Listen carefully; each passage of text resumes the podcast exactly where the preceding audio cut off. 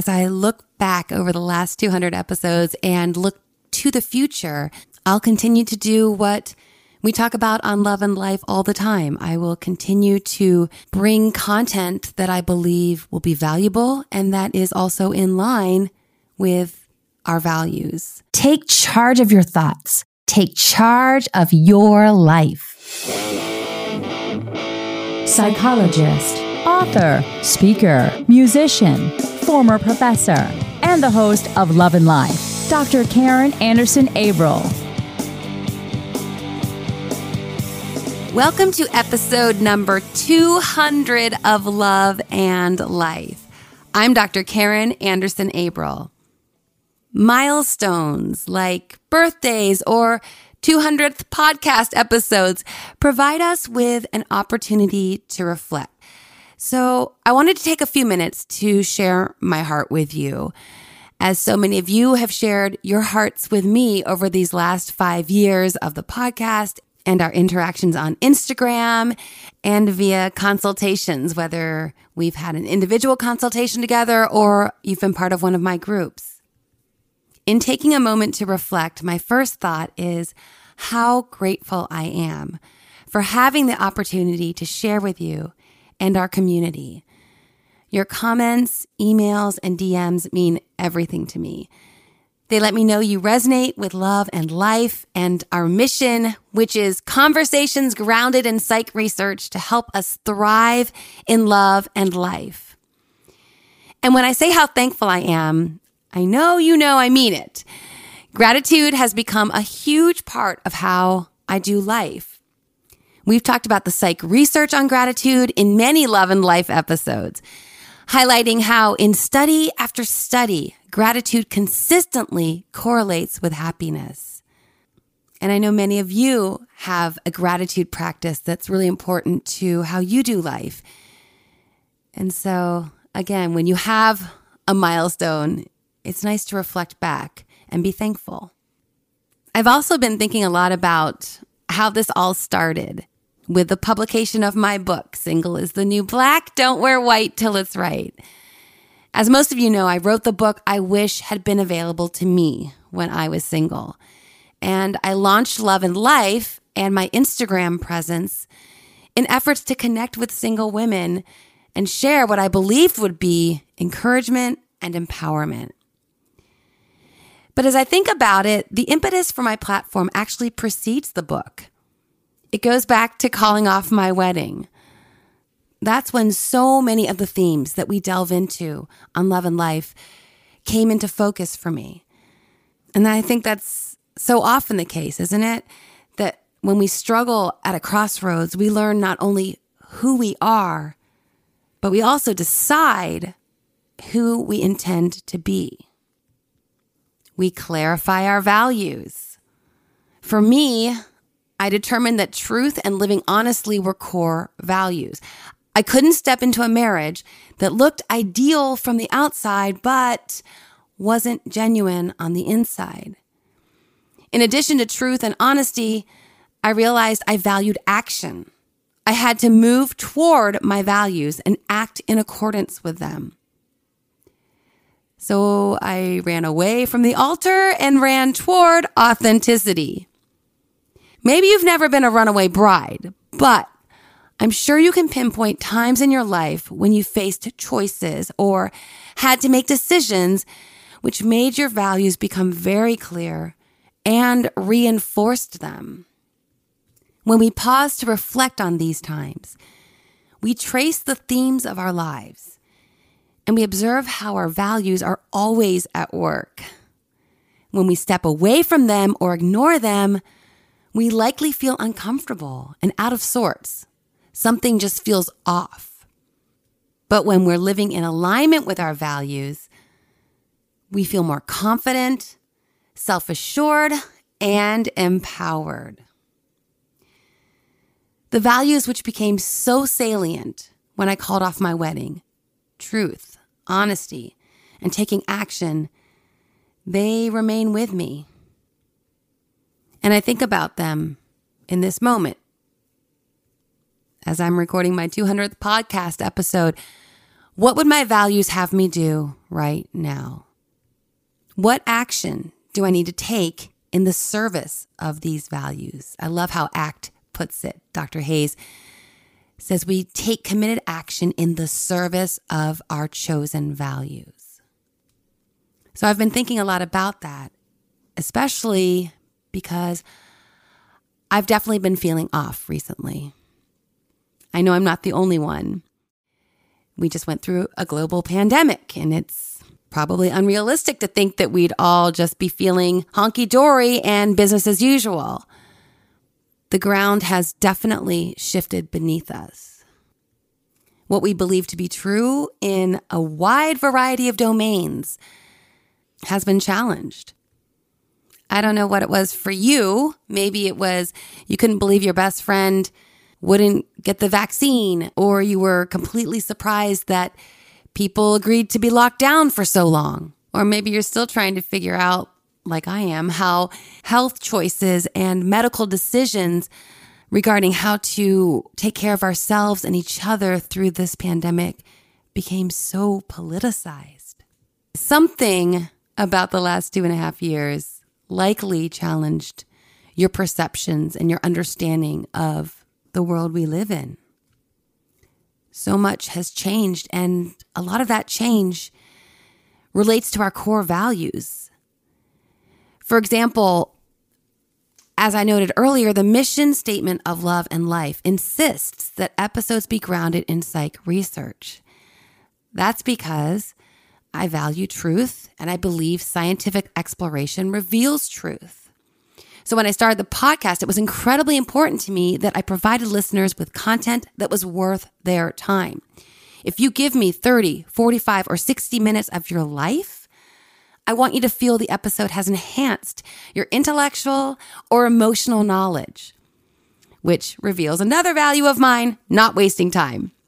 So I approached each episode as I did when I was preparing lectures when I was a professor. You make a point and you back it up with the science. I shared the science because I value truth. But sadly, we've recently witnessed a dismaying degeneration of science.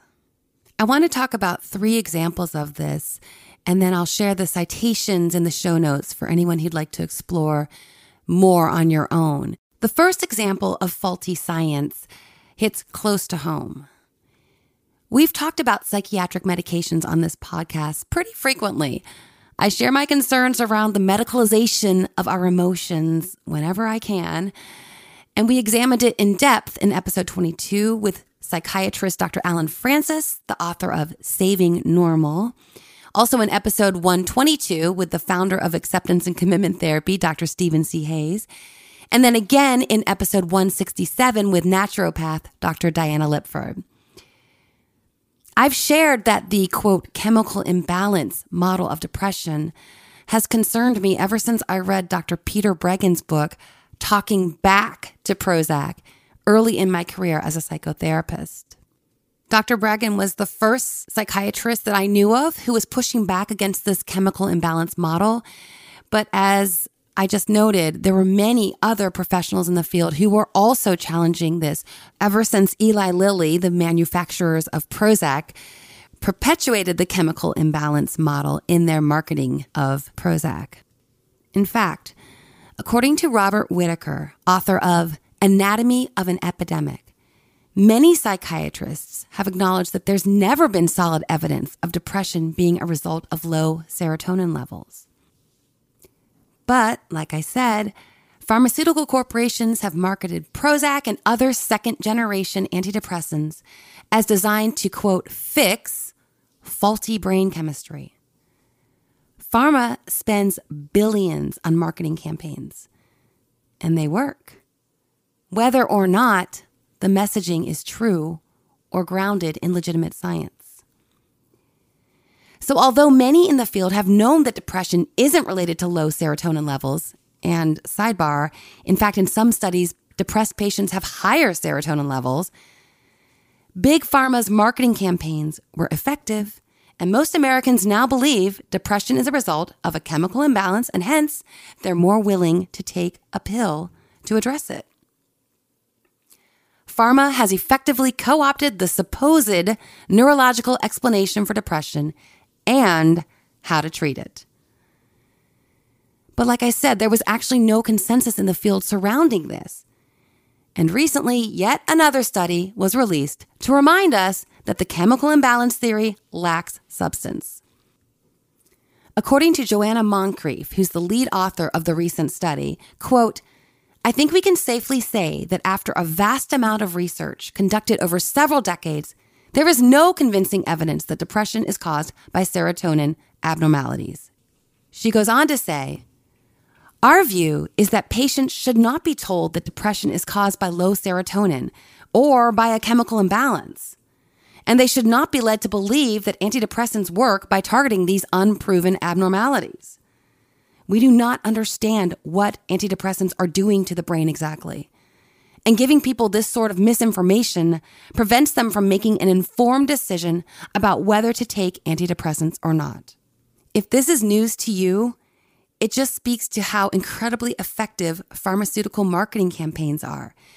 And you're not alone. Even one of the co-authors of the study, Dr. Mark Horowitz, acknowledged, quote, I had been taught that depression was caused by low serotonin in my psychiatry training and had even taught this to students in my own lectures. Being involved in this research was eye opening and feels like everything I thought I knew has been flipped upside down. I want to be very clear here. People with depression are suffering. They're in deep pain. And I am not trying to minimize this in any way. When you think about it, though, that's what a chemical imbalance model does. It minimizes our suffering, writing it off as merely the misfiring of neurotransmitters. What could be more dehumanizing than that? This is why I've fought against pharmaceutical interventions for so long and why I'll continue to take action in this direction. I value the legitimacy of humans' emotions. We have good reasons to feel what we feel.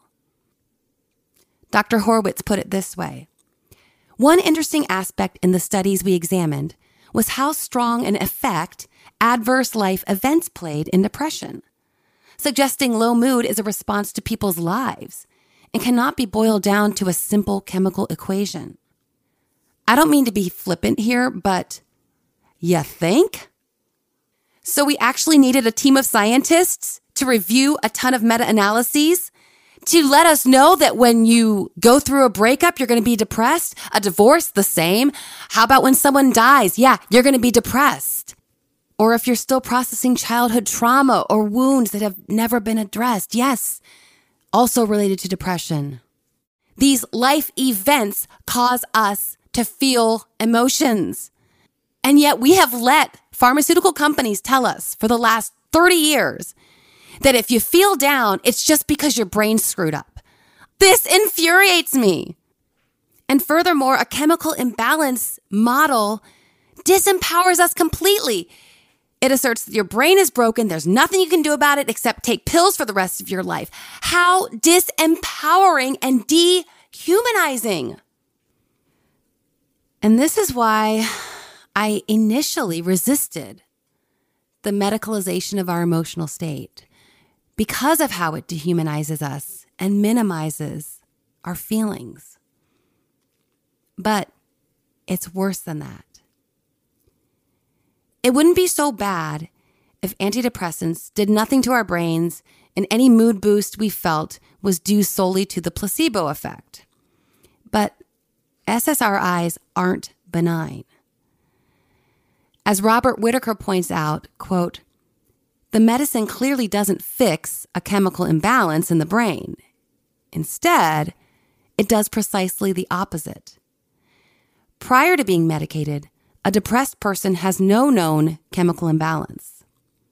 Prozac then gums up the normal removal of serotonin from the synapse, and that triggers a cascade of changes.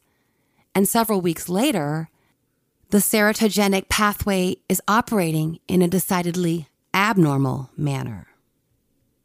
I know many people believe SSRIs have helped them. This is likely due to the placebo effect. A study from the British Medical Journal from June of 2022 shows that for 85% of people, a placebo is as effective as an SSRI. Participants think they're taking Prozac, therefore, they feel better because they believe they should be feeling better. We focus on beliefs and mindset all the time on Love and Life. The placebo effect demonstrates just how powerful our beliefs are. One final note if you are currently taking an SSRI and you decide to stop taking it, please do so under the supervision of a professional who can help you taper off them. Another little known reality of second generation antidepressants is that many people become dependent on them, and removing them from your system can be incredibly difficult. One friend of mine told me it was harder for him to get off Prozac than it was quitting street drugs. I'd love to connect with you via my weekly newsletter. Joining the Love and Life email list ensures you're the first to know everything going on in the Love and Life family. You'll receive insider perk pricing for consultations and events, and it's the best way to keep in touch when I do what the research suggests is very healthy and take breaks from social media. Subscribe on my website, loveandlifemedia.com. And as a bonus, you'll get my free Empowered Dating Playbook. Two more quick examples of where science has, frankly, let us down. Most of us, sadly, have lost loved ones to Alzheimer's disease. And tragically, what has recently come to light is that the last 16 years of Alzheimer's research has been based on brain images that were altered and falsified. As noted by Nellie Bowles on Bari Weiss's Common Sense Substack, quote, tens of millions of dollars in research funding and 16 years of scientists' time has been misdirected and relied on possibly fabricated results because of this shockingly blatant image tampering. Whereas I've read many books and articles on antidepressants, I do not know much about Alzheimer's, so I have nothing more to add here, except it's appalling to me, as I'm sure it is to you, that a scientist would doctor up images in order to get a study published. What about the people suffering from the disease who now have scientists off in the wrong direction, not finding cures because the images they're basing their research on have been falsified? What about those of us who've watched Alzheimer's steal the brilliant minds of those we love? And the final example would be, of course, the utter lack of true science throughout the last two and a half years of COVID. I know this is a contentious topic and it's impacted so many of us with our relationships. And because we talk about relationships all the time on Love and Life, I did address it in a series called Relationship Strain of COVID with one of my besties who took a very different route through COVID than I did. Those are episodes 180, 181, and 182 if you're interested. And for more on how I came to my position, you can check out episode 173 Big Pharma, Big Censorship, and Big Government Mandates with Dr. Diana Lipford. I know that it's possible many of you completely disagree with me regarding the COVID stuff. Maybe you think the CDC, FDA, and NIH did a stellar job with COVID response. And we can take up this dispute another time, but what definitely wasn't scientific in any way, shape, or form was the silencing of opposing opinions. Science is the testing of theories. It is always to be questioned and it is never settled. We should have had the opportunity to consider second, third, or fourth opinions throughout the pandemic. But during the last two and a half years, doctors who opposed Fauci's proclamations were censored, deplatformed, and defamed. Many have lost their jobs and licenses. Nothing could be more unscientific than shutting down questions. Science is always about questioning and challenging. So here I am, a psychologist that's considered a social scientist who desired five years ago when I started this podcast to ground our conversations in psych research because I believed that that was a way to get closer to the truth. And here I am in the face of a slew of faulty science, which shakes my confidence that I can trust results that are coming from even the peer reviewed scientific journals. I resonate with the quote from Dr. Horowitz that I read earlier. It feels like everything I thought I knew has been flipped upside down. I'm not saying I won't ever look at the scientific literature anymore. And I was always aware that you have to consider the funding and the lab that's conducting the research, and you have to be a critical consumer of results. But I am a little bit more jaded, and I'll probably be even a little bit more suspect of the findings that I'm reading. I share all this just to let you know where I am. And I know some people may not want to talk about pharma all the time. And I get that. Also, as we've talked about today, I am someone that has to, as my dad used to tell me, make it happen, doll babe. Make it happen. I have to take action.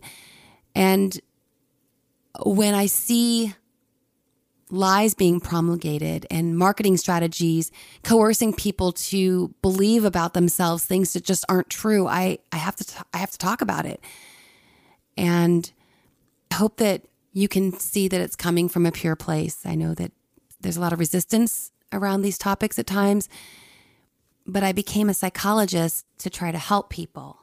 And that's another one of my core values and i firmly believe that letting people know that their brains aren't broken is helping them. And I feel an urgency to share this because obviously pharma's messaging has been quite effective and it's now pretty ubiquitous. Most people, if you ask someone on the street what they think depression's about, they'll tell you it's a chemical imbalance.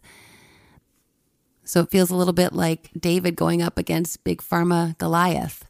So, all that to say, as I look back over the last 200 episodes and look to the future, I'll continue to do what we talk about on Love and Life all the time. I will continue to bring content that I believe will be valuable and that is also in line with our values. And in my case, that entails providing an understanding of the human condition and our emotional states that's grounded in a holistic framework as opposed to a medical model, which keeps us dependent on doctors and drugs. So, yes, we will continue to seek ways to thrive in love and life. We will focus on mindset as we have for the last 200 episodes. We will continue to examine our beliefs and their impact on us. Of course, Elliot will be back, and I have some exciting new guests lined up. So there's a lot to look forward to. And once again, I want to thank you so much for joining me and being a part of the Love and Life family. The Love and Life hack for this week is I'll reiterate the phrase that comes to mind from ACT. We take committed action in the service of our chosen values. In the show notes, I'm providing all the references from today's conversation and also some recommended reading for anyone who would like to dig a little further into how I've come to my thoughts and positions on all these topics. Take charge of your thoughts, take charge of your life. This is Dr. Karen Anderson Abril, and until next time, Make it a great week.